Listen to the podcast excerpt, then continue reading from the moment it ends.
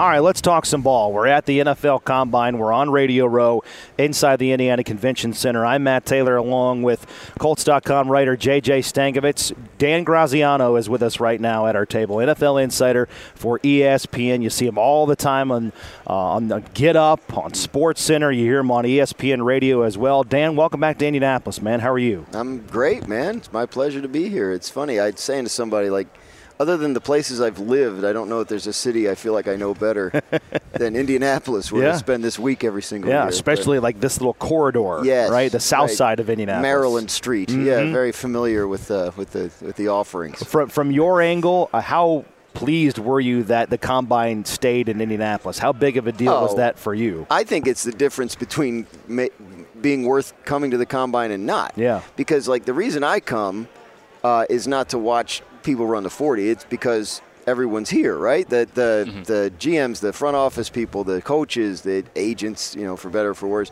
Yeah, they're all here. So like you're here to do the, the week long schmooze, mm-hmm. right? And, and and you know maintain relationships you have, find new ones, go home with more phone numbers than you than you came with. Right. So if they moved it to like L.A., you know that's not going to be the same. It's not going to be like you can walk around and bump into people. So you'd have to assess whether it's worth going. Honestly, Do you think if the combine were to move from Indianapolis, that teams would start assessing Yeah. personnel? Because I know they're already doing it. Some they teams are not even sending their coaches, but would Yes. more teams potentially be pushed to assessing?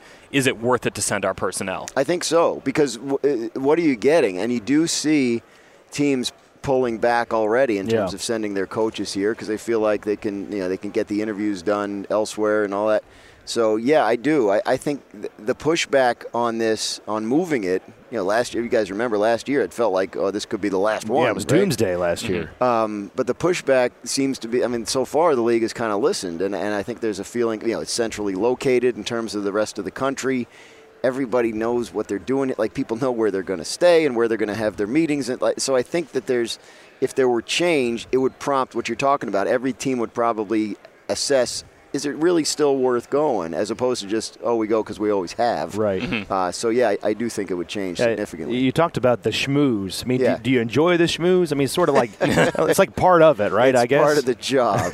I mean, look, there's parts of it. Yes, I mean it can be a lot of fun.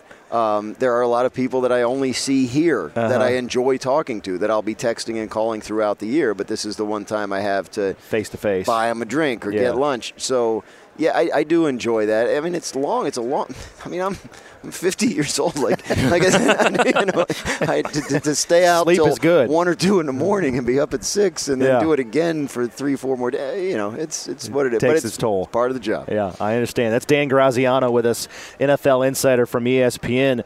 All right, let's talk about the Colts. A few weeks back, Shane Steichen comes in, mm-hmm. announced as the head coach. What did you initially think of of that fit for the Colts and where they're at right now? you know, everything was breaking at the Super Bowl, so a lot of Eagles people around. Mm-hmm. So, you know, what do you guys think of Gannon? What do you guys think of Steichen and all that?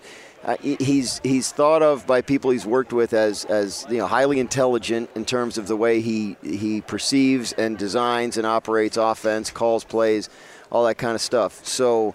Um, obviously, the question with anyone like this is how does that translate? You know, from the as they say, the small room to the big room, right? Yeah. Like when you have I don't, you know, I don't know if Nick Sirianni. Everybody knew that he was going to be what he is in Philadelphia, right? Because when you're an assistant coach or a coordinator, you may not be showing all of yourself as a leader, right? As a, so, I think, um, I think it sounds like he has what it takes in terms of what he's got going on upstairs, and, and we'll all find out together, you know, what whether he has that other stuff. Obviously, the Colts and Chris Ballard and Jim Irsay believe that he does, um, and so you know he emerged from, I think, by far the biggest group of candidates of any team that uh, that that uh, hired a new head coach Right. this offseason. So, but yeah, I think there's.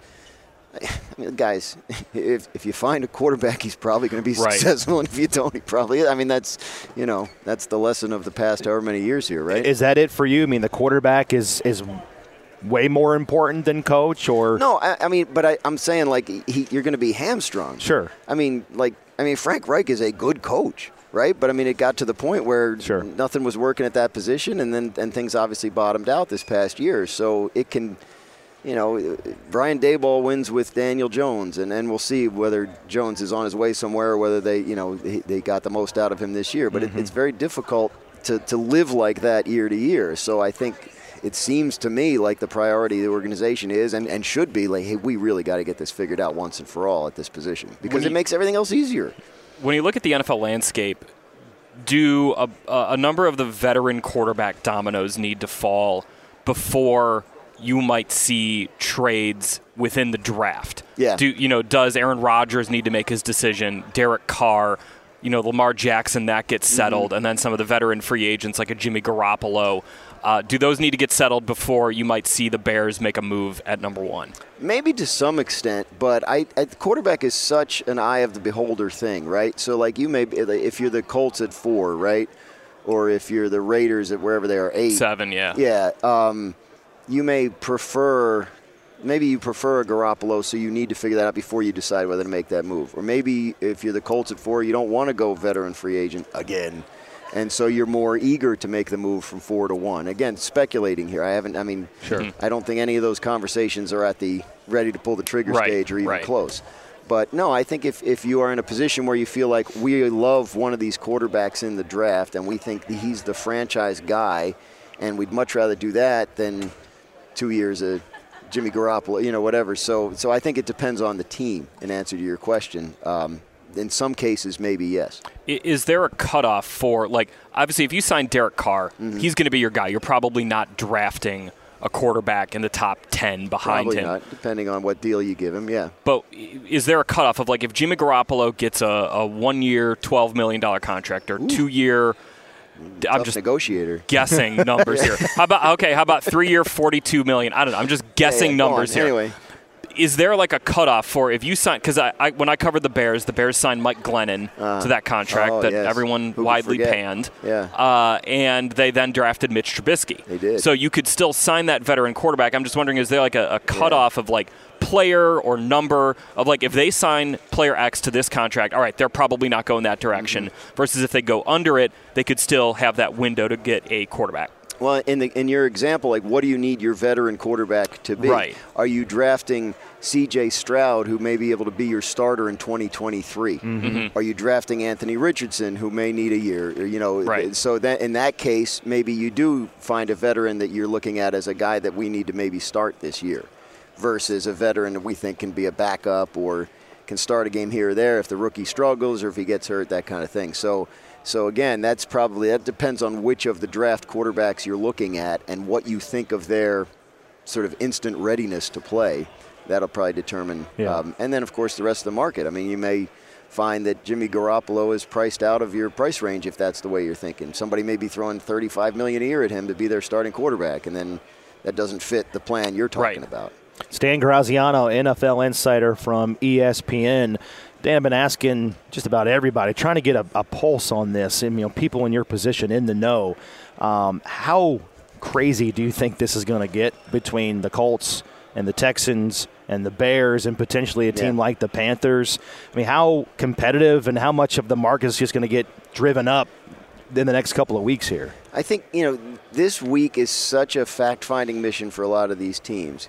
You could come out of here with with a, a consensus opinion on one of the quarterbacks that makes them a must-go get, right? And then all of a sudden, yes, maybe it does get competitive. Maybe the Bears have the ability to say, "Hey, Texans, if you don't make the deal with us, eh, the Colts are going to come do it, right? And then all of a sudden, if you're the Bears, you're sitting pretty. Then the price goes up and up and up and up. So yeah, it could because of the fact that you have you know those two teams, and I think you know to some extent Tennessee is probably thinking at least long term at the position. I know they reaffirmed uh, Tannehill yesterday, but it doesn't doesn't mean they shouldn't try and you know think. So if they have somebody they like, so th- when you have teams in the division that are that are Yeah.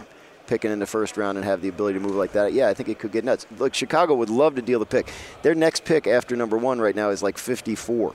So like, and, and they need all kinds of help all over the roster, and the free agent class isn't necessarily great. So I think they would love to, to add some picks in between Yeah. one and 54. I mean, it's it's one thing to be haunted by uh, a, a- a draft miss or you know someone moving up in front of you and getting the guy that you really liked, right? That that's one layer of it, but it's another layer of it to be haunted by a team in your division that gets the guy, and you have to suffer right. through through that guy on the opposite sideline, right? Yeah, you got to play him twice a year. You got to compete against him to get where you want to go. Yeah, that that can be, and that's why. Yeah, if you're the Bears, I, I would totally play those teams off each other. Yeah, that's just good business. Is there a scenario where, and I know it's still early, so probably all scenarios are valid, but a scenario where the Texans don't take a quarterback at number two? I think that's interesting. Um, I think it's it's pro- it's likely that they do, but I don't think it's ridiculous to imagine a scenario in which they don't, because they also need help on defense. And mm-hmm. I, so let's say you know you're not sold on the quarterbacks. Uh, we got to grab whoever Will Anderson at number two, uh, and then we have the 12th pick, and we can address mm-hmm. quarterback there, and maybe we can you know, maybe we can sign Derek Carr. You know, somebody to kind of be a bridge. Um, you know, Sam Darnold. I mean, there are all kinds of guys out there that can be the bridge kind of quarterback. So, yeah, I, I think that if I were a betting man, which I'm not, I would probably lean toward Texans taking a quarterback at two. But I, I think when you look at, we've got to consider all options. I think that is a legitimate one that they have talked about. Do we need to do that?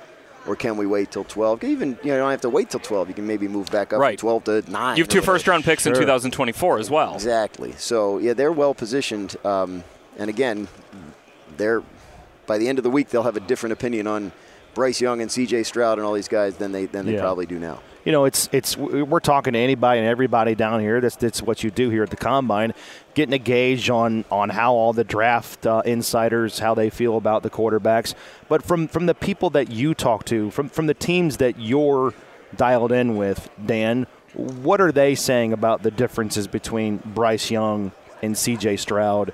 and then maybe if there's a drop off between Levis and, and Richardson. I think the sense I'm getting is that people think that C.J. Stroud you know, it would probably be a good, you know, very good to very good NFL quarterback. Maybe not the kind of ceiling that you see with a guy that might go, you know, number one or two overall, and and that Young is the is the better player in terms of you know how he throws, how he anticipates, uh, how he you know mm-hmm. how he how he operates pre-snap, all that, you know, all that kind of stuff.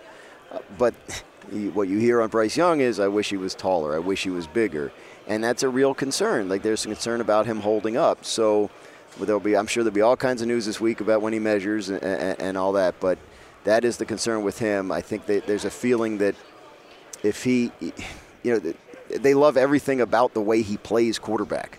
But the question is, at that size, can it be successful in the NFL? And, uh, and, and we'll see. I still think he'll go very very high, if not number one. But that's the the mm-hmm. hold up on him. Are teams still surprised by measurements or testing that might happen at the combine? Because you know, this talk about Bryce Young, is he going to be 5'11"? Is he going to be over 200? Right. It's like if he hits those numbers or doesn't hit those numbers, are teams going to be surprised, or are you going to see teams ripping him off their draft board if he measures under those, you know, height weight requirements? I think in some cases you might because um, analytics departments will have the data. If you're under this height, under this weight, whatever. This is what you get. There's mm-hmm. been out of you know out of 75 right. in league history, two have been starters for more than you know have started yeah. however many games. Right. Like they have all that. I don't know it, but I mean that's the kind. right. Of, right. So yes, I do believe there's a cutoff. Um, I mean, you've heard I've heard it at other position groups. There was honestly. Um, the kid the Ravens took from Notre Dame last year, the safety, Kyle Hamilton. Yeah, yeah. He, um, there was, like, I had one evaluator last year tell me he was too tall for a safety. Like there's no record of, of there's no history uh-huh. of safeties at He's that like at that four, height. Yeah, yeah, right. So they definitely there are definitely those numbers for some teams. And while you know, look, obviously it depends. Hey, if you need a quarterback, if you think he's special, he can overcome it. Sure, right, but right. yeah, those guidelines are pretty they're pretty firm for a lot of these teams. All right, last one, Dan. I know you got to run. You got a very busy schedule, so we really appreciate your time. I guess just big picture on the Colts. When you look at them, I know it's probably an unfair question, right? Because they don't know who the quarterback's going to no. be, and we haven't had free agency in the draft. But just your your optimism surrounding the Colts in a league filled with parity, where we see teams every year make the playoffs that didn't the year before. Teams go from worst to first. Where are you with the Colts and, and their ability to potentially rebound from yeah. 4 12 and 1? I think it's a grade of incomplete until we know who's going to be playing quarterback. Yeah. And by the way, left tackle, you know what I mean? like at some point they're going to have to figure that spot out too. It's been a while there uh, as well. I'm not telling you guys anything you don't know. But um, yeah, I just think whatever the plan is at quarterback for them, I think once that reveals itself, we'll have a little better sense of okay, well, this works. and then here's what they do at receiver, and then here's what we think about the chances of the offensive line rebounding and playing better than it did, you know, and, then- and then and on and you know. Is Shaquille Leonard going to be Yeah, healthy? Yeah, I mean, there- yeah, it's a yeah. it's a it's a team honestly that with a lot of question marks, as you know, obviously the record I think would indicate. No doubt about it. Yeah. Well, one of our favorites here on Radio Row, that's Dan Graziano from ESPN. Here's to staying up late, man. Getting through the getting through the week. getting up early. yeah, good combination. Get some getting some coffee in you. That's Dan Graziano. Dan, thanks for the time, man. My pleasure. Thanks for having me. Thanks, Dan.